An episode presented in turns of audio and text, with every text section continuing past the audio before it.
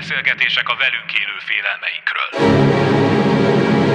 Ki merem mondani. Ha a most hallott szignál bárkiben is fokozott félelmet kelt, igyekszem megnyugtatni. Ennek a műsornak nem a félelemkeltés a célja. Épp ellenkezőleg. Sugár Ágnes vagyok, köszöntöm Önöket.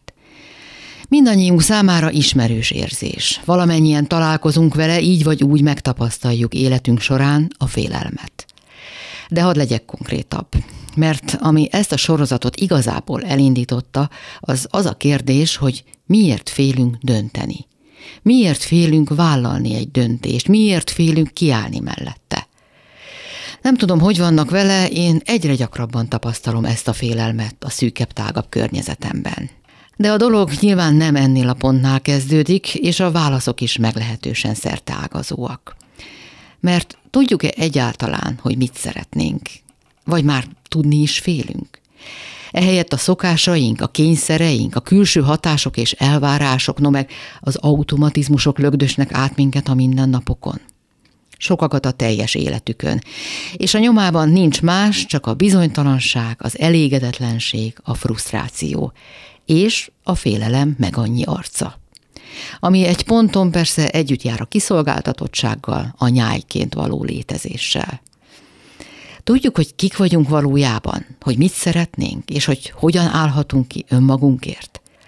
Ha van kedvük, tartsanak velem ebben a vizsgálódásban, mert reményeim szerint ez a sorozat nem csak arra ad választ, hogy hogyan kell döntenünk, a döntéseink és ezzel végső soron önmagunk mellett kiállni, vagyis hogy hogyan kell nem félni, de talán közelebb visz egy kiegyensúlyozottabb, megelégedettebb élet lehetőségéhez is. Hiszen valamennyien valami ilyesmit szeretnénk. A mai első részben a félelem eredetéről és miben létéről beszélgetünk, többfelől közelítve a témához. És a több szempontú vizsgálódást szeretném megtartani a sorozat későbbi adásaiban is. Hiszen oly sokszor halljuk, hogy milyen színes a világ, hányféle elképzelés és igazság megfér benne. Hát lássuk, mit mond például a szociálpszichológus, a terapeuta, a keresztény pap és a buddhista tanító. Először Síklaki István szociálpszichológust halljuk arról, hogy tehát honnan ered, és mi is a félelem. A túlélés feltétele. Tehát gyakorlatilag ez annyira ősi, a legősibb érzelmünk, idegrendszerileg is, hogy automatikusan kiváltódik bármely esetben, még mielőtt tudatosodna bennünk. Egész egyszerűen az, hogy idáig megmaradtunk a világban, az lényegében a félelemnek köszönhető. Tudattalanul ösztönösen reagálunk olyan ingerekre, amik valamiért félelemre adhatnak okot. Ez lehet az, hogy megzizzen a fű, és mielőtt még gondolkoznánk, összekapjuk magunkat, mert hogy hát ha kígyó, de lehet olyan is, hogy hirtelen hallunk a rádióban egy hírt, amiből összeszorul a gyomrunk, mert azt hiszük, hogy ki fognak rakni a munkahelyünkről. És ez egy zsigeri reakció, és hát aztán utána tudatosodik, és utána, hogyha jól tudjuk kontrollálni tudatosan, akkor ki tudunk belőle jönni, hogyha nem találunk jó tudatos megoldást a félelemre, akkor jön a nagyobb baj, akkor jön a szorongás, a tartós szorongás, a depresszió és hasonlók. Ehhez az is fontos, hogy tetten érjük a félelmünket, tehát hogy meg tudjuk nevezni, hogy mi zajlik le bennünk, mi történik velünk. A megmagyarázását, az alapját, a mögöttes dolgokat, azokon kell dolgozni, és hát azon sok minden áll vagy bukik, hogy azt sikerül-e megnyugtatóan rendezni, akár úgy, hogy jogos volt a félelem, és akkor most neki kell állni, fölkészülni, és a következményeit valamiképpen megoldani, vagy pedig úgy, hogy kiderítjük, hogy vaklárma volt, és akkor újra megnyugodhatunk. Aztán ismerjük a testetlen, vagy látszólag ok nélküli félelmeket, amit inkább szorongásnak szoktunk nevezni. Ezek régről felhalmozott élmények, amelyek nincsenek, félelmek, amelyek nincsenek feldolgozva, vagy alkatkérdése, neveltetés, környezeti hatások, mi az, ami összerak egy ilyen helyzetet? Ez nagyon sok mindentől függ, ugye vannak erre szép határozott magyarázatok, a pszichoanalízis például gyönyörű történeteket kerekít az ilyen megfoghatatlan, általános diffúz szorongás köré, Én azt gondolom, hogy ez nagyon sok különböző helyzetben tud előállni. Lehet egészen egyszerűen attól, hogy valamiért nincs hozzáférésünk azokhoz az információkhoz, amik alapján mi beindíthatjuk a tudatos feldolgozást, miközben a tudattalan szinten pedig, itt most nem freudi tudattalanra kell gondolni, de tudattalan szinten ott van az, hogy valami nem stimmel. Nagyon sok emberrel, nagyon sok szituációban elő tud fordulni. Ha nagy baj van, akkor ez krónikussá tud válni, ha nem, akkor csak átmeneti szorongás, amit aztán vagy kialszunk, vagy rájövünk, hogy mitől volt. Mennyire tanulható a feldolgozásra való készségünk, tehát, hogy alkalmasak vagyunk arra, hogy megoldjuk ezeket a mögöttes problémákat. Mennyire a mi dolgunk, és mennyire adottság? Hát nyilván van benne genetika, azt ne is firtassuk, mert ezzel úgyse tudunk mit kezdeni. Olyan értelemben tanulható, hogy nagyon sok múlik a szocializáción, tehát azon a családi háttéren, amiben felnövünk. Hogyha úgy növünk föl, hogy olyan helyzetekbe kerülünk, amiből úgy tudunk kijönni, hogy mi is hozzátettünk valamit, nekünk is volt benne aktív részünk, akkor megtanuljuk, hogy meg tudjunk birkózni a félelemre okot adó helyzetekkel. Ha olyan családban növünk föl, ahol erre nincs mód, ahol teljesen kiszolgáltatottak vagyunk, rettenetesen fontos tényező, hogy mennyire kiszámíthatóak a családban a szülői reakciók, az tud adni egy biztonságot. Tehát, hogyha én abszolút kiszámíthatóan minden áldott nap, amikor hazamegyek az iskolából, kapok egy nagy büdös pofont, az a kisebbik baj, mert az kiszámítható, és megtanulok valamiképpen az ilyen helyzetekkel bánni. Hogyha nem tudom, hogy pofont kapok, vagy egy táblacsokit, akkor viszont nem tud kialakulni ez a fajta belső kontroll képesség, és hát az aztán komoly gondokat tud okozni a felnőtt korban. Tehát úgy tanulható, hogy szocializáció, ami aztán egy tudatos pszichoterápiás, vagy tréning, vagy ilyesmi tanulást illeti, az sem lehetetlen, de az már sokkal nehezebb. Hát igen, nagyon sokszor találkozunk olyan helyzettel, hogy meghallgatunk egy beszélgetést, egy előadást, elolvasunk egy idevágó könyvet, vagy cikket, és úgy érezzük, hogy megerősít, felszabadít minket. Ugyanakkor a következő nap kezdődik minden előről. Tehát önmagában, hogy a folyamatot esetleg megértjük, vagy a saját problémánkat megértjük, kevés a változtatáshoz, a változáshoz. Hát ez attól függ, hogy kinek milyen a helyzet és milyenek a kapacitásai. Tehát én nem sokszor, talán kétszer vagy háromszor éltem át azt, hogy egyik pillanatról a másikra váratlanul súlyos egzisztenciális probléma állt elő. Ilyenkor természetesen jön a szorongás, felment a vérnyomásom, elmentem orvoshoz, hogy felment a vérnyomásom, kaptam gyógyszert, és kitaláltam, hogy hogyan tudok akkor ebből a helyzetből kikecmeregni. Egy-két hét alatt megtaláltam azt a módot, amivel újra stabilizálni sikerült a helyzetet. Tehát ez egy olyan megküzdési lehetőség, amikor megvoltak a képességeim, hozzá tudtam, hogy hol tudok odafordulni, ahol aztán tovább tudom a magam elvárásai szerint folytatni az életemet. Ha ilyen nincs, hogyha kiszolgáltatottak, védtelennek, mindenféle képességek hiányvalónak élem át magamat, akkor nyilván egy ilyen váratlan helyzet az sokkal súlyosabb következményekkel jár. Fontos félmondat volt számomra, hogy a saját maga elvárásai szerint tudta folytatni. Nagyon sok ember belemegy olyan kompromisszumokba, pontosan az egzisztenciális bizonytalanság miatt, ami aztán hasonló feszültséget és frusztrációt okoz, mintha akár bizonytalan lenne az élete. Ez az, amikor másképp vélekedünk, egy adott dologról is másképp cselekszünk. Ez óhatatlanul feszültséget okoz. Ilyenkor mi a megoldás? Sokféle megoldás van. Az egyik megoldás, hogy gyorsan egy rövidtávú kompromisszumot kötünk, ami aztán könnyen lehet, hogy hosszú távon viszont megbosszulja magát. Vagy lehet olyan megoldás, hogy bevállaljuk a súlyosabb helyzetet azért, hogy az értékeinket meg tudjuk őrizni, és ne kelljen megalkudni, ami esetleg hosszabb időre is nehézségeket okoz, de könnyen lehet, hogy még hosszabb távon viszont megerősíti a stabilitásunkat. Tehát itt azt hiszem, hogy embertől, helyzettől, nagyon sok mindentől függ ez. Ismerem egyébként ezt a dilemmát, hát nem olyan régen, mondjuk 5 évvel ezelőtt volt egy olyan, amikor váratlanul egy elvi álláspontom és egy nyilvános nyilatkozatom miatt súlyos egzisztenciális helyzetbe kerültem, és fölajánlották, hogy belemehetek egy kompromisszumba, enyhítendő az egzisztenciális következményeket, és úgy döntöttem, hogy nem, inkább vállalom. Nem volt könnyű, Most már nyugodtan visszatekintve 5 év múlva azt mondom, hogy jól tettem, mert valószínűleg sokkal rosszabb volna a közérzetem, hogyha fölvállaltam volna a megalkuvást, arról nem beszélve, hogy azt az eszemmel tudom, de ez egy ilyen feszült dilemma helyzetben a szívével nem biztos, hogy tudja, hogyha fölvállalok egy ilyen megalkuvást, akkor annak következménye van, nagyon nehéz megállni, és nem újabb és újabb és újabb helyzetekben megalkudni, ami aztán egy leépüléshez tud vezetni.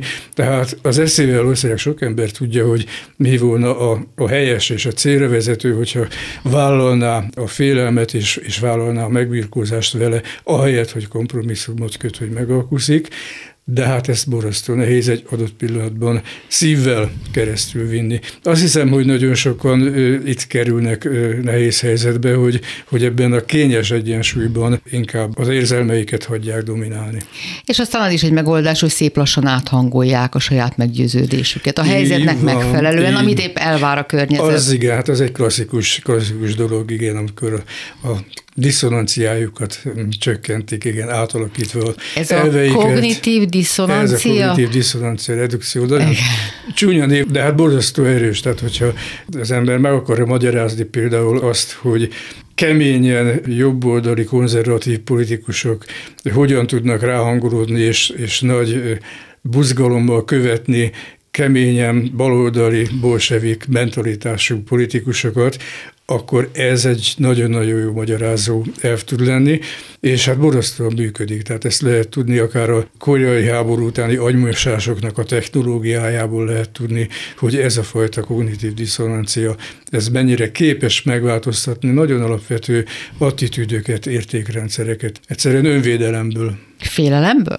Lehet, hogy az is belejátszik, de önmagában nem kell, hogy félelem legyen. Elegendő az a súlyos feszültség, amivel nem szívesen élünk együtt, valamiképpen ki kell belőle lépni. Ha cselekvéssel nem tudok kilépni, nem tudom megoldani, akkor hogy megvédjem a saját lelki egészségemet, stabilitásomat ettől a feszültségtől, azt az utat választom, hogy meg tudok tenni, megváltoztatom a véleményemet. És aztán, ha fordul a kocka, a helyzet változik újra? Hát tud ez menni oda-vissza. Viszonylag ritkán szoktak azért nagyon gyorsan váltakozni a dolgok, de láttunk már ilyet a történelemben. Ki merem mondani? A félelem tanulható, tanítható és persze örökölhető is. Most egy kicsit a tudomány oldaláról vizsgálódunk. Szóba kerülnek a félelem kialakulásának evolúciós okai, és megnézzük azt is, hogy mi történik az agyunkban. Az érzelmi reakcióink feldolgozásában és elraktározásában főszerepet, de nem kizárólagos szerepet játszó agyi terület egy mandula formájú neuroncsoport, az amigdala. Az amigdalát tartják a félelem központjának. Aki az agykurkászásban kalauzol bennünket, az Szendi Gábor kutató, klinikai szakpszichológus. Foglalkoztam a két félteke eltérő működésével. Ebben a vonatkozásban nagyon érdekes, ugye a jobb félteke felelős a félelmi válaszokért, mondjuk így, hogy elsősorban, szóval azért semmi se ilyen fekete-fehér, és például nagyon sok félelmi ingerre valójában a jobb amigdala válaszol, de mondjuk egy félelemkeltő arc, ami már egy bonyolult inger, annál a bal amigdala elemzi az arcot, a jobb amigdala pedig egy ilyen arctalan választ, félelmi választ ad. Na most ugyanezért a stressz választ, ez tulajdonképpen a jobb féltekébe van lateralizálva, és hát a viselkedés gátló, vagy viselkedés elkerülő rendszer, aminek a túlműködése tulajdonképpen a szorongás, ez is a jobb féltekébe lokalizálható. Ez jól tapasztalható olyan esetekben, amikor például az egyik agyfélteke sérül valamilyen beavatkozás vagy betegség folytán? Abszolút. Ez egy régóta, 80 éve ismert jelenség, hogyha valakinek a jobb féltekéje megsérül, akkor általában minél hátrább és minél mélyebben, akkor ő mániaszerű állapotot vagy választ ad. Ha viszont a bal félteke sérül, akkor depressziós lesz, vagy fokozott szorongás mutat. De csinálták olyat is, hogy egészséges embereknek elaltatták az egyik vagy a másik féltekéjét. Ez egy viszonylag egyszerű eljárás, a karotízban jobb vagy bal oldalon beadnak egy altatót, és olyan fél egy órára elalszik az egyik félteke, és ekkor az elaltatott bal féltekéjű emberek ilyen katasztrófa reakciót adtak, tehát elkezdtek mindentől félni, a jóféltekei elaltatott emberek pedig viccesek lettek, meg kicsit mániások, tehát túlpörögtek. Ez úgy néz ki, hogy egy bizonyos napi ciklusa van, tehát kb. Másfél óránként változik az, hogy melyik féltekénk aktívabb. Na most viszont vannak, akiknek tartósan aktívabb, általában a bal félteke, ezt is nevezzük domináns féltekének, de például a balkezeseknél vagy a kétkezeseknél általában a jobb félteke működik túl. Ebből az következik, hogy a balkezeseknél ki lehet mutatni, hogy velük születetten félénkebbek, gátoltabbak. Úgyhogy az a tapasztalatom, hogy a pszichoterápiákban általában a jobbfélteke domináns emberek, vagy azok járnak, akiknek az életük során vált, mondjuk így, hogy túlhasználva a jobbféltekejük, hiszen ha valaki tartósan szorong, vagy tartósan depressziós, akkor az lényegében egy jobbféltekei túlműködést jelent.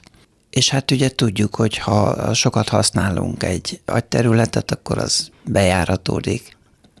Már csecsemőknél meg lehet állapítani, párnaposoknál, hogy ők most akkor balfélteke vagy jobbfélteke dominánsak. Hát mondjuk nem párnapos csecsemőnél van ez a jelenség, hogy a mama kimegy, az már inkább a tárgyállandóság kialakulása után van. Az hány hónaposkor? Hát olyan 6-9 hónap között. A balféltekei gyerekek, azok, amikor az anya eltávozott, akkor nőtt a jobbféltekei aktivitásuk, de nem kezdtek el sírni, mert a balféltekejük visszavette az irányítást, és gátolta a jobbféltekei szorongás központot, mondjuk így. A jobbféltekei gyerekek azok meg sírni kezdtek, mert ők nem rendelkeztek ezzel a képességgel. Na most az az elképzelés, hogy tulajdonképpen a pszichoterápiában, különösen az ilyen kognitív technikákat alkalmazó, tehát ilyen racionálisabb megközelítések, azok lényegében arra tanítják meg a pácienst, hogy a balféltekéjével kontrollálni tudja a jobbfélteke hát elszabadult szorongásait, félelmeit. Tehát ez az, amikor azt mondják, hogy megtanulja megnyugtatni magát. Például igen, hát vagy megfelelő gondolatokkal kordában tudja tartani a félelmeit. Nézzük meg a félelem arcait, hát teljesség igénye nélkül, ahogy mondani szokták. Ugye a fóbiásoknál a félelem túl intenzívé válik, és a félelmeik hatására betegesen kerülni kezdik az ijesztő helyzeteket vagy személyeket. Nyilván ennek is van evolúciós gyökere. Igen. Úgynevezett ingerosztályok vannak, evolúciósan kialakult ingerosztályok, amik veszélyesek lehetnének, vagy lehetnek. Például Dél-Amerikában élnek mérgező békák, abból készítik a nyílhegymérget, viszont nálunk egy béka sem érgező, a békákra mégis kialakulhat fóbiás viselkedés.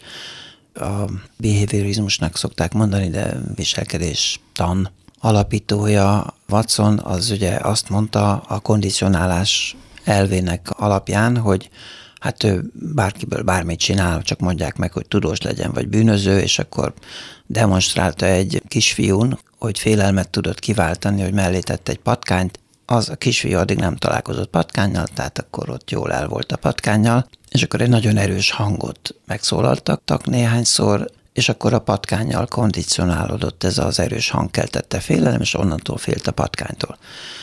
De aztán utána fakacsával, meg hasonló dolgokkal nem lehetett megismételni a kísérletet. Tehát lényegében arról van szó, hogy ezt úgy mondják, hogy ilyen preformált félelmi tárgyak vannak, és ezekre lehet kialakítani. Tehát egy lepkére nem lehet kialakítani, vagy ez valami nagyon bizarr és nagyon ritka lenne, hogyha sikerülne. De ezért működik a pókoknál, a kígyóknál.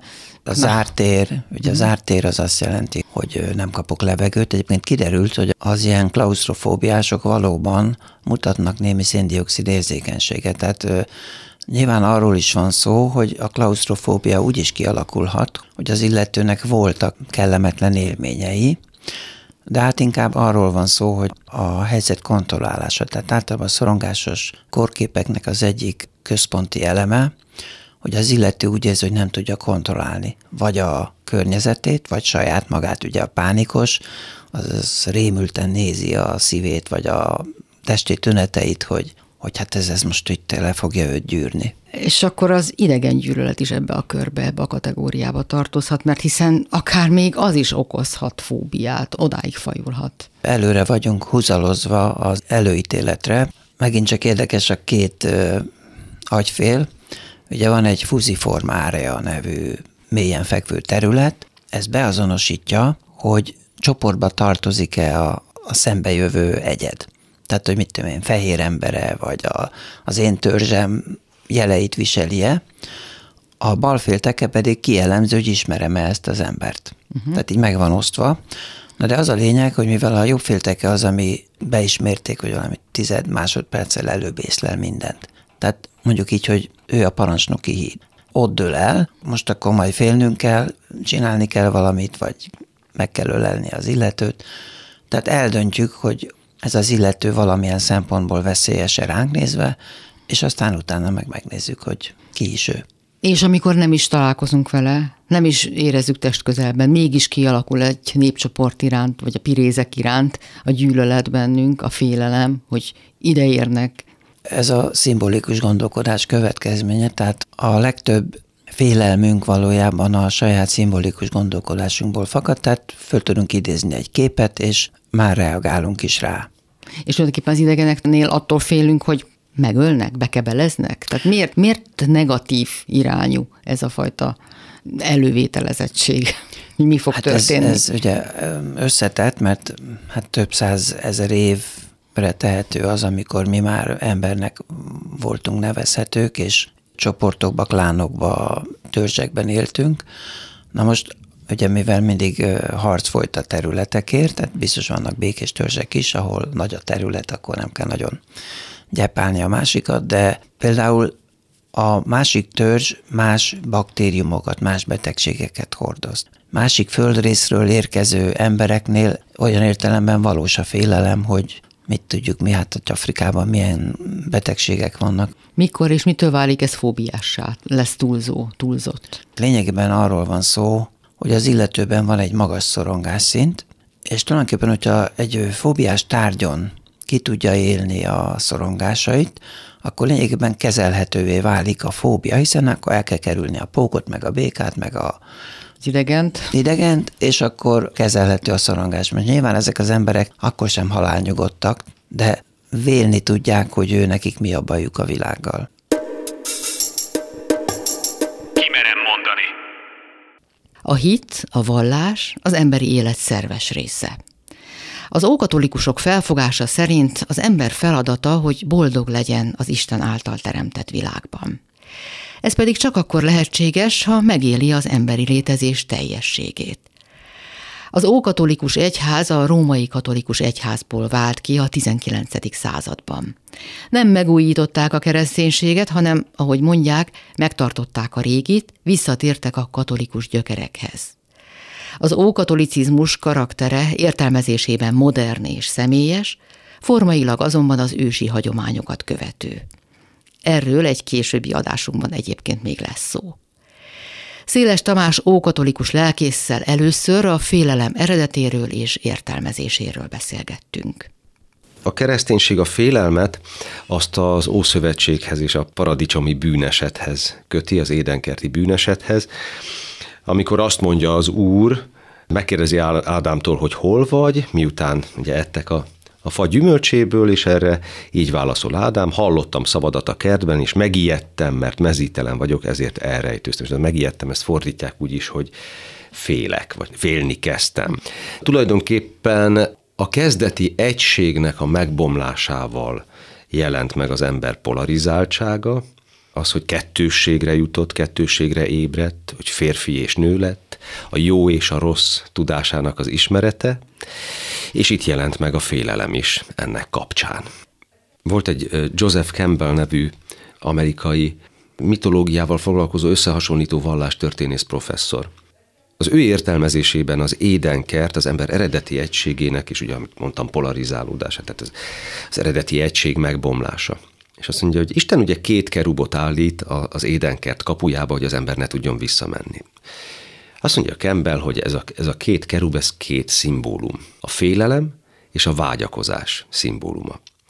És ha egy picit mitológia és a mitologizáló pszichológia felől közelítünk az édenkerthez, akkor mondhatjuk azt, hogy azért édenkert az édenkert, mert ott az ember teljes egységben volt önmagával, a környezetével és Istennel.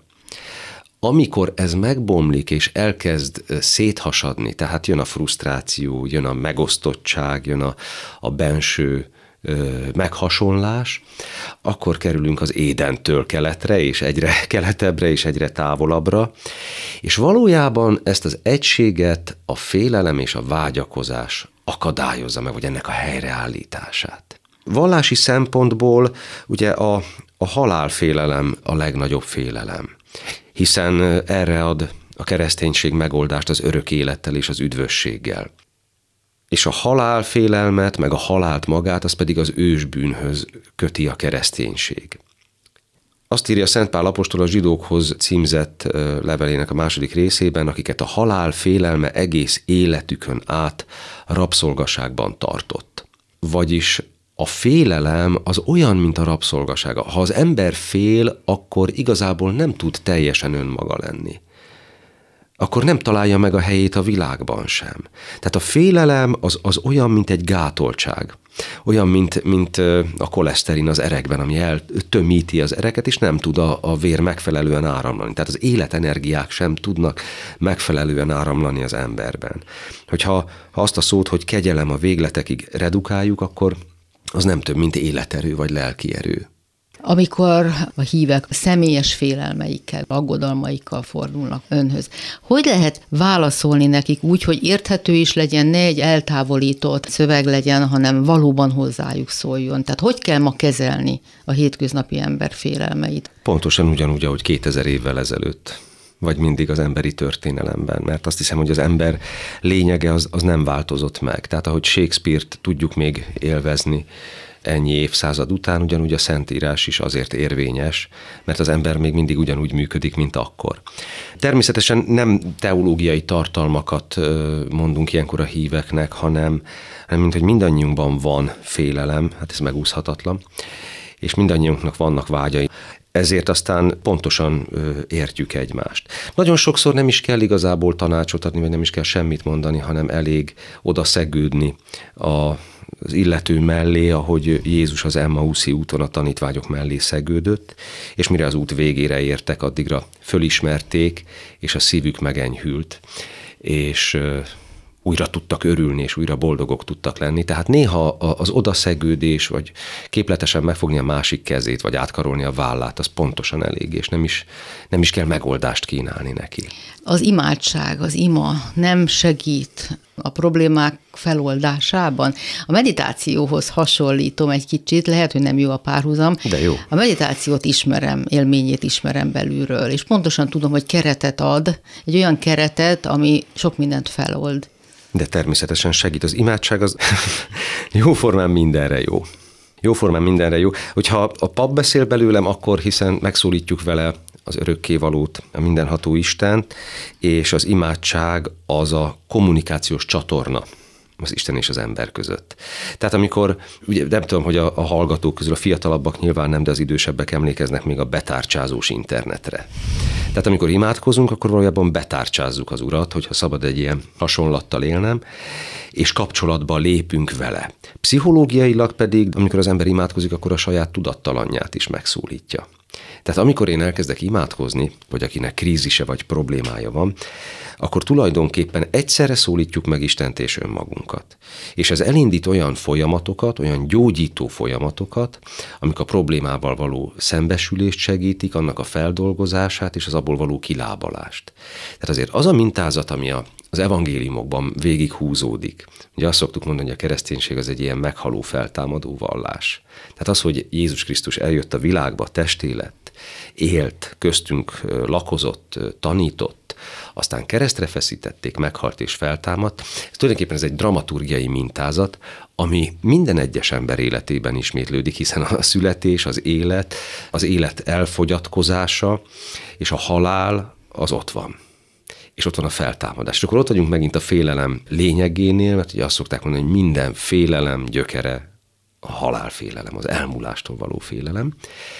Ehhez papként azt tudom még hozzátenni, hogy igen, az örök megsemmisüléstől való félelem, és amit csak a vallás tud megadni, és más nem, az pedig az erre való adekvát válasz, az örök élet.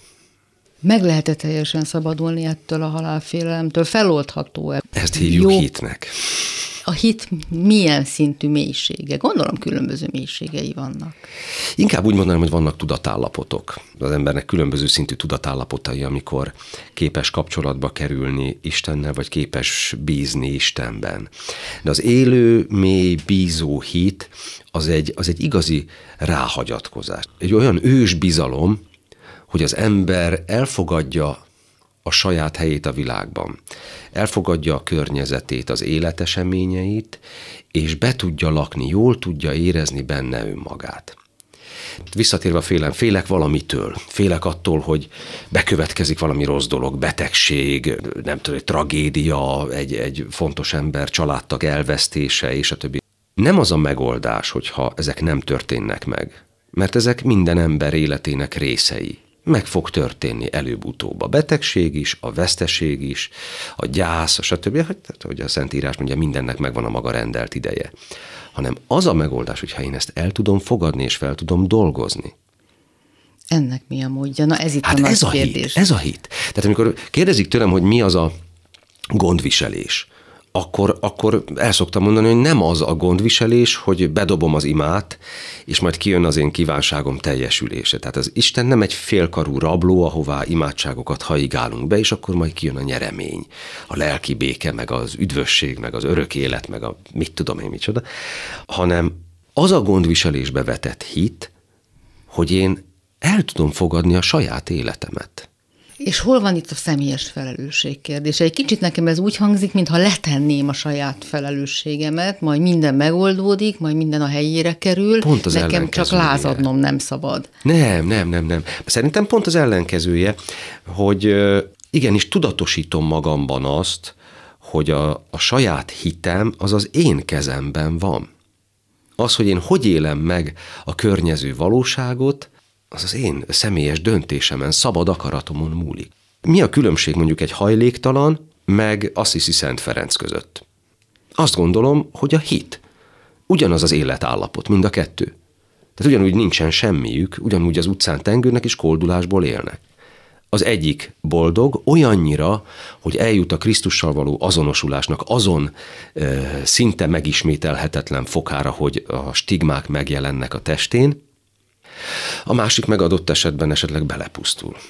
És gondolom közte a sok-sok fokozat, mert erre mondja a hallgató, hogy nem lett mindenki Assisi Szent Ferenc. Nyilván egy Assisi Szent Ferenc volt a történelemben, de azért vannak ezek a példák, és azért válnak ezek a szentek igazi életpéldává, mert ők azok a hősök, akiktől meg tudjuk tanulni ezeket a dolgokat. Térjünk vissza a pszichológiához. A félelemnek számos arca van. Azt már tudjuk, hogy van, ami hasznos, hiszen távol tart a veszélyektől, a túlélés szolgálja. Sokszor azonban félelmeink felesleges szenvedést okoznak. Mayer Máté pszichológus család- és párterapeutával a félelem különböző megnyilvánulásairól beszélgettünk. A félelmek tulajdonképpen azok elvileg mind a halálfélelemben gyökerező, és abból aztán leágazott félelmek, elvileg minden félelem mögött a halálfélelem van, mondja néhány elmélet. Ugye én nem kutató vagyok, gyakorlati pszichológus, tehát én inkább a gyakorlati oldaláról találkozom a félelmekkel. Hogyha az a kérdés, hogy honnan erednek a félelmeink, akkor tulajdonképpen van ennek egy evolúciós része, és hát van ennek egy tanult része is természetesen. Tehát minden személy azoktól a dolgoktól fog félni konkrétan, amikkel az élete során mint félelmetes találkozik, vagy azért, mert a szülei már eleve félnek mondjuk egy kutyustól, és akkor gyerekként megtanul, hogy a kutyusoktól félni kell, vagy pedig azért, mert én találkozom magam olyan helyzetekkel, ami bennem félelmet szül, mondjuk nem tudom, megégetem magam, és akkor félni fogok a tűztől. De hát aztán vannak ugye a testetlen félelmek, amelynek az okát sem tudjuk, a szorongások, az aggodalmak, ezek mikor, hogyan keletkeztek? Nekem az a tapasztalatom, hogy azok a félelmek, azok a szorongások, amik úgynevezett tárgy nélküliek, tehát amikor nem találjuk, hogy mitől is félünk, mitől is szorongunk, csak úgy félek, csak úgy szorongok, hogyha nagyon megkapargatjuk, előbb-utóbb megtaláljuk, hogy hogy ott valójában amögött is van egy tárgy, valójában akkor is félünk valamitől, csak esetleg már az sem tudatosítható, hogy mitől. Ezek jellemzően kicsi gyerekkorból, fiatalkorból jönnek, és intellektuálisan azért sem hozzáférhetőek talán, mert annyira természetesnek vesszük, hogy valamitől mindig félni kell. Például egy klasszikus a sötétségtől való félelem. Nagyon általános. Ugye a sötétségtől való félelem az valóban nagyon általános, ugye a kultúra általános is, tehát hogy nincs semmilyen meghatározottsága egyetlen egy emberi társadalomban se, hogy csak ott lenne, tehát az mindenhol van. Úgy magyarázzák ezt a gyerekpszichológiával foglalkozó kollégák, hogy a sötéttől való félelem az a kicsi gyerekeknél a halálfélelemnek egy ilyen egyenes leágazása, mert hogy neki ugye a sötét, az éjszaka, amikor jellemzően mondjuk egyedül hagyják a szülők, vagy ha nem is hagyják egyedül, mert mondjuk egy légtérben alszanak, de akkor így le kell feküdni, be kell hunyni a szemét, ugye elveszíti a kontrollt, elveszíti a tudatos kontrollt, nem tudhatja, hogy fölébred-e még. Evolúciós környezetben mondjuk ez így konkrétan is bekövetkezhetett, hogy este lefeküdt aludni, és reggel már nem kelt föl, mert mondjuk egy vadállat vagy egy másik törzs rajtuk ütött. Tehát, hogy ennek van egy ilyen evolúciós alapja, és ez az, ami még máig működik bennünk. Uh-huh. Aztán mondtad példának a kutyát, hogy ha a szülő fél a kutyától, nagy valószínűséggel a gyerek ezt a félelmet eltanulja. Ez akkor is így van, hogyha a szülő nem mondja? Tehát pont az ellenkezőjét mondja a gyereknek, hogy nem kell félni, de belül szorong. A gyerek mindig a viselkedést veszi le, mindig amikor nevelésről vagy tanításról beszélünk, akkor van a szavakkal nevelés, amivel ugye megtanítjuk, hogy mit kell mondani, és van a viselkedésünkkel nevelés, azzal meg megtanítjuk, hogy kell viselkedni. És hogyha egy szülő láthatóan szorong, testtartásából, gesztusaiból látszik, hogy fél egy kutyától, egy állattól, a gyerekek nagyon-nagyon ki vannak hegyezve az ilyenfajta nonverbális kommunikációra, akkor ő ezt fogja megtanulni, és persze majd ő is azt fogja mondani a gyerekének, hogy nem kell félni a kutyáktól. Az a nagy fokú szorongás és aggodalom, ami már akár olyan súlyú, hogy az életvezetést is nehezíti, az miből növi ki magát? Hogyan lesz ilyen súlyú, ilyen nagy? Én azt szoktam látni a terápiákban, hogy amikor egy félelem már gátolja a hétköznapi cselekvést, a hétköznapi életet, a hétköznapi működést, ott szinte mindig valamilyen jövőbe vetített helyzet van, egy ilyen negatív forgatókönyv, amitől tartunk. Ugye a jelenben, mivel az nincs itt, nem tudjuk megoldani, de ettől folyamatosan tudunk félni, pont azért, mert nem tudunk vele itt a jelenben semmit se csinálni, itt csak a félelem van. És mivel azt olyan elkerülhetetlennek, vagy olyan kezelhetetlennek látjuk, ezt dagasztjuk, növeljük akkorára, hogy aztán ez már adott esetben a hétköznapi cselekvőképességeket agasztja meg. De ha mindez esetleg tudjuk és látjuk, mert ismerjük önmagunkat, mert foglalkozunk a problémával, mert nem akarunk így létezni.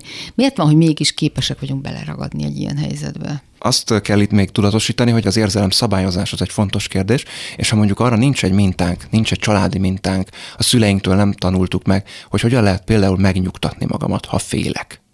Akkor én intellektuálisan lehet, hogy tudom, hogy ez a probléma, ettől még fogalmam nincs, hogy tudnám magamat megnyugtatni. Milyen eszközeim vannak erre? Semmilyen. Hát a szorongásainkra és a félelmeinkre ugye rengeteg módszerrel próbálkozunk mi emberek, már ki mivel. Alkohol, kábítószer, és még sorolhatnám a különböző függőségeinket. Mi van még ennél építőbb jellegű, ami a megnyugtatást szolgálhatja? Hogyha egy ilyen szülő-gyerek kapcsolatból indulunk ki, azt szerintem nagyon jól megvilágítja, hogy egy felnőtt ember hogyan tudja saját magában, említett példáknál egy kicsit egészségesebb módon kezelni a félelmeit. Ugye egy kicsi gyerek az nem tudja, hogy mit érez, csak érzi. A szülő az, aki nevet ad annak az érzésnek. Mondjuk azt mondja, hogy hát akkor félsz. Ott a nagy kutyus és félsz tőle. És akkor utána gyereknek már lesz egy szava, hogy akkor ez a félelem, ez az érzés a félelem. És akkor itt jön a folytatás, hogy a szülő mit kezd ezzel az érzéssel. Csak megnevezi azt, esetleg valamit mond is rá, hogy hát a nagykutyusoktól nem kell félni. Tudod, amikor kicsi voltam, én is féltem, de az én szüleim is ott voltak velem, megvédtek, megnyugtattak. Mondjuk egy ilyen mondatot mond, és akkor a gyerek megtanulja, hogy ha ott van a szülő, ott van a felnőtt, akkor nem kell félni a kutyától, mert a felnőtt az megvédi. Ha egyedül találkozik a nagykutyával, akkor még továbbra is lehet tőle félni, mert akkor ugye nem védi meg a felnőtt, de ilyen eset mondjuk szerencsésebb esetben nem akkoriba következik be, amikor ez a történet elhangzik, és akkor ezzel kap egy eszközt, kap egy mintát arra, hogy van egy érzésem, attól a szülő nem esett kétségbe, meg tudta nevezni, ő nyugodt tudott maradni, miközben visszatükrözte, hogy én azt érzem, nevesíteni tudta, és aztán arra tudott mondani valamit, hogy azzal mit lehet csinálni. Ha a gyerekként ezt megtanuljuk, akkor a felnőtt ember ezt elő tudja hívni. ezt a technikát. Szoktunk dolgozni terápiában a belső család modellel, belső gyerek, belső felnőtt, belső szülő, és hogyha elképzelem magamat egy gyerekként, mondjuk egy kisfiúként vagy egy kislányként, aki ott fél, ott retteg, ott szorong, és odalépek hozzá a felnőtt valóban, mondjuk mintha egy barátomhoz, vagy akár a saját gyerekemhez lépnék oda, akkor hogy tudnék neki segíteni? Mi esne neki jól? Ez mondjuk egy konkrét technika. Ez hát annak egyfajta belső párbeszédet folytatott. Tulajdonképpen egyfajta belső párbeszéd. Ugye ez a technika, ez akkor kell, ezt akkor használjuk terápiában, hogyha nincs ilyen minta gyerekkorból, mint az előbb elmondtam. Mert akkor, hogyha ilyen minta van, akkor ugye előhívható ez a szülőkép, akkor is, hogyha nincs ott, már kicsit nagyobb a gyerek, találkozik egy nagy kutyával, mondjuk nem tudom, 15 évesen, de előhívja a szülőképét, aki megnyugtatólag hat rá, és akkor magát ezzel a képpel megnyugtatja. Most nagyon leegyszerűsítve és tankönyvszerűen mondom, de hogy valami ilyesmi történik bennünk, hogyha ez nincs, akkor ezt kell utóbb megtanítani mondjuk terápiásan. És mindez hogy lesz módszeré felnőtt korunkban? Ennél nagyobb horderejű, bár minden eset nagy horderejű adott pillanatban, de felnőtt példáknál. Ha például azt a gyakorlatot vesszük, hogy valami jövőbeli dologtól rettegek, és annyira rettegek tőle, hogy most itt a jelenben nem tudok emiatt cselekedni, akkor hogyha kicsit átülök ebből a rettegő gyerekből, mert ilyenkor ebbe megyünk le, ha egy kicsit átülök ebből a felnőttbe, akkor ugye megnézhetem a realitás elvet alkalmazva, hogy most itt a jelenben ebből a veszélyes dologból mi az, ami már fönnáll? Mi az, ami most ebben a pillanatban megfogható? Van-e valami? Van-e ennek realitása? Ez most fenyegető ez a dolog, vagy ez majd csak később lesz fenyegető? A realitás elv azért jó, hogyha egy kicsit jobban bele tudunk helyezkedni ebbe a belső felnőtt állapotba, ha felnőttbe át tudunk menni ilyenkor, akkor a szorongásnak az intenzitását, a félelemnek az intenzitását lehet csökkenteni. Tehát például attól félek, hogy még mindig nem jött haza a lányom, éjfél van már, vajon nem rabolták el, nem gázolt el, szóval, hogy a rémképeket és a rossz gondolatokat leállítsuk, de bármilyen más példát is mondhatnék.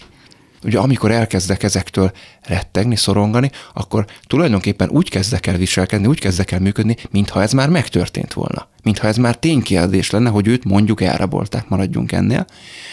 És akkor nekem ehhez kell valamiképpen szülőként hozzáállnom. És akkor elkezdem végighívni a rendőrséget, meg a kórházakat, meg stb., hogy akkor valami nyomra bukkanjak, vagy a barátnőket először még esetleg, meg az ő szüleiket, és akkor... Hát, vagy csak szorongva állok ének évadján az ablakban. De ez is lehet, hogy nem cselekszem semmit, csak így magamban küzdök ezzel az érzéssel.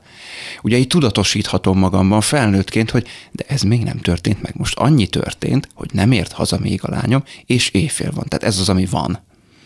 Ez az, ami van, hogy egyébként ő hol van és mit csinál, ezt nem tudom. Mi az oka annak, és más példát is találhatunk, hogy szeretjük ezeket újra játszani. Hát félve mondom, hogy szeretjük, de mégiscsak olyan hatása van, amikor már 100-szor, 1000-szer is lejátszódik ugyanaz, pedig már számtalan jó tanácsot meghallgattunk, könyvet elolvastunk, és mégis újra és újra bekapcsolnak a régi reflexek. Azért, mert ez intellektuálisan nem annyira kimozdítható. Tehát most is, ha a kedves hallgatók itt figyelik ezt a beszélgetést, akkor lehet, hogy kapnak egy-két olyan mondatot, amikre azt mondják, hogy na igen, vagy másra azt mondják, csak okoskodik ez a szakember, és a műsor végén joggal fogják azt érezni, hogy ettől még ugyanúgy működnek, mint azelőtt, mert hogy ahogy a terápiás példánál is mondtam, tehát hogy ez egy személyközi kapcsolatban, egy szülő-gyerek kapcsolatban alakul ki jobb esetben, hogy tudunk valamit kezdeni az érzéseinkkel. Ha ott nem alakult ki, akkor egy terápiás személyközi kapcsolatban tud egy szakember és egy kliens között ez kialakulni.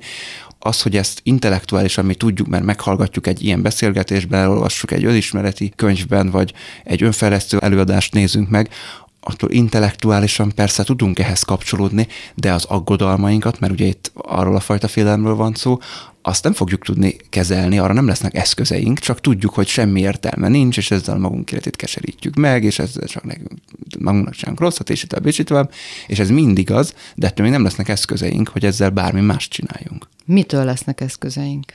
Hát azt hiszem, hogy ez terápia nélkül, vagy természetes életünkben előforduló gyógyító kapcsolatok, ezek lehetnek baráti, lehetnek szerelmi kapcsolatok, mondjuk, akár családiak, azok nélkül nem nagyon fog menni. Ki merem mondani? Terápia vagy segítő gyógyító kapcsolatok nélkül nehéz a változás, mondta az imént a pszichológus. Sokan pedig szeretnék maguk járni az utat, maguk orvosolni a bajt, egyrészt, mert nem szívesen tárulkoznak fel mások előtt, másrészt, mert talán nem is bíznak eléggé. A 2500 éves buddhizmus egy gyakorlat alapú világnézet, vallás. Lényegét éppen annak a szellemi és gyakorlati útnak az együttes ereje adja, amelynek során a megértés és a tapasztalás révén megismerhetjük magatartásunk, világlátásunk okait. A tankapuja buddhista főiskola tanárától, Komár Lajostól először azt kérdeztem, hogy mit mond a buddhizmus a szenvedés, azon belül a félelem okáról és eredetéről. Valamiféle hiányérzet, az önismeret hiánya, illetve a világ nem kellő ismerete, ami esetleg okozhatja a félelmet, bármitől tudunk ugye félni, de általában attól félünk, amit nem ismerünk, amit veszélyesnek ítélünk, ami valamilyen vesztességgel, elvesztéssel, sérüléssel, és ennél fogva főleg lelki fájdalommal, szenvedéssel jár, ide sorolható a félelem. A Buddha tanítása a legnagyobb problémával foglalkozik, az elmúlással, halállal, valami megváltoztathatatlan változástól való félelemmel. Annak idején kiknek szólt ez a tanítás a Buddha korában? A Buddha eredetileg azokkal az emberekkel osztotta meg tanítását, egyrészt akik kérték, másrészt akiknek volt valami oldhatatlan vágyuk, hogy egy kérdést, egy problémát megoldjanak, és az esetek többségében ezek a lét nagy kérdéseire vonatkoztak. A közvetlen tanítványok pedig azok voltak, akik ezért a tudásért, ezért a megismerésért, hogy maguk is kikutassák a kérdéseikre a választ, ezért képesek voltak a hétköznapi életvitelükről lemondani, és akár ideiglenesen vagy véglegesen eltávolodni mindattól, amit mi köznapi polgári életnek hívunk manapság. Nekik szólt elsősorban a tanítás, és lehet, hogy gyakran jöttek hozzá kérdésért, ami a egyéni boldogulás, a családi ügyek megoldására vonatkozott, de a szűk tanítványi kör és a tanítás elsősorban azoknak szólt, akik az életüket véglegesen szeretnék valamilyen mederbe tenni, megoldást találni a problémáikra, és egy tartós megelégedettséget vagy boldogságot kialakítani. Ez ma sincs másképp. Azt tud bármilyen haladást elérni az útján, aki hajlandó abba munkát tenni, energiát, figyelmet, akár lemondást is. A buddhizmus egyik alapvető tanítását úgy nevezik, hogy a négy nemes igazság. Ez a tanítás ugye a szenvedéseink okáról, természetéről, és arról is szól, hogy hogyan lehet a szenvedést megszüntetni. Hát a négy nemes igazsággal kapcsolatban először egy példát hoznék, ugye ez a jó orvos példája, ugye amit már a Buddha korában ő maga is alkalmazott, mint példát, hogy olyan ez, mintha betegek lennénk, elmegyünk az orvoshoz, és az orvos megállapítja, hogy mi a betegségünk. Először is felállítja a diagnózist, mi a baj. Következő lépés, hogy ennek mi az oka, amennyire ez felfejthető, és természetesen a harmadik lépés az, hogy ha megszüntetjük a betegség okát, akkor meg fog szűnni maga a betegség is, és a negyedik maga a terápia. Tehát a négy nemes igazság egy ilyen párhuzammal élve megállapítjuk, hogy kielégítetlen, nem megfelelő életvitelünk van, valami nem hagy nyugodni, és ez szenvedést okoz. Úgy érezzük, hogy igazságtalanság történt az életben, amit szeretnénk orvosolni. És hogy mi okozza ezt a nyugtalanságot, félszt, szenvedést? Erre a Buddha egy nagyon egyszerű választ adott. Ennek a belső feszültségnek, fájdalomnak, félelemnek, szenvedésnek az oka az egyfajta tudáshiány, ami nagyon gyakran úgy jelenik meg, hogy vagy valamit nagyon szeretnénk elérni, ami nem sikerül, valamiért nem lehetséges, vagy valamit nagyon szeretnénk elkerülni, amit valahogy nem tudunk, vagy pedig nem tudunk a dologról semmit, és ez okozza a bizonytalanságot, a nyugtalanságot. Persze emögött meg valahol a létszomj húzódik meg, emögött a frusztráltság mögött, hogy valamilyennek elképzeltük az életünket, valamilyennek szeretnénk lenni, és ez éppen nem lehetséges abban a formában. És hát mindig vannak vágyaink, mindig vannak terveink, elképzeléseink, de sokszor az akarat is belép a képbe. Nagyon szeretnénk, és ha nem lehet, még jobban szeretnénk, amikor túlságosan ragaszkodunk valamihez. Ugye a kérdés az, hogy jól mérjük-e fel a helyzetet, hogy valóban meg tudjuk valósítani azt, amit nagyon szeretnénk, és milyen áron fogjuk azt elérni. Általában nem számolunk a következményekkel, ez okozza majd a következő problémát, hogyha sikerül is, amit nagyon szeretnénk, hogy milyen árat fizetünk, és ez ránk és a környezetünkre nézve milyen hatással van. Ez lesz a következő nehézség.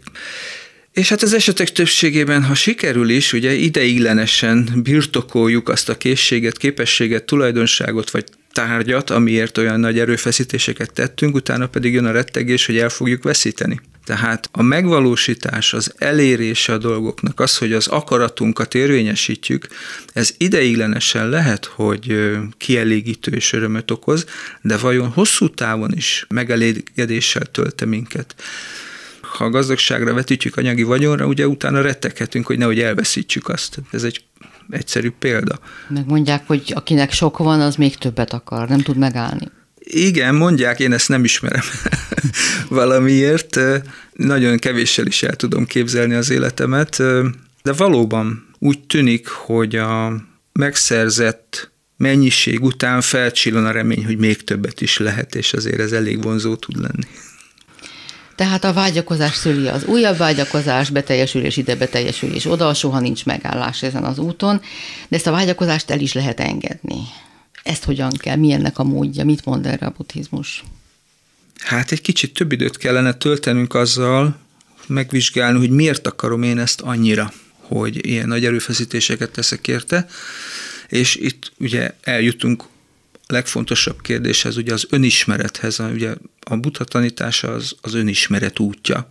Tulajdonképpen egy olyan fajta bölcseleti rendszer, ahol magunkról, elsősorban magunkról tudunk meg mindent, és magunkon keresztül ismerjük meg a világot.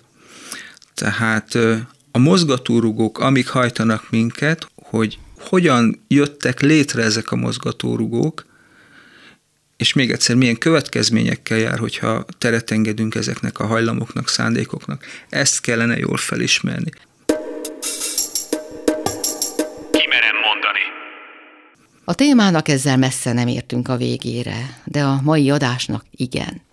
A következő héten folytatjuk. Akkor még mindig a félelem különböző megnyilvánulásairól, az aggodalomtól a pánikig, és a félelem, vagyis az érzelem szabályozás lehetőségeiről is szó lesz. Köszönöm figyelmüket, Sugár Ágnest hallották. Ki merem mondani. Beszélgetések a velünk élő félelmeinkről. Ki merem mondani.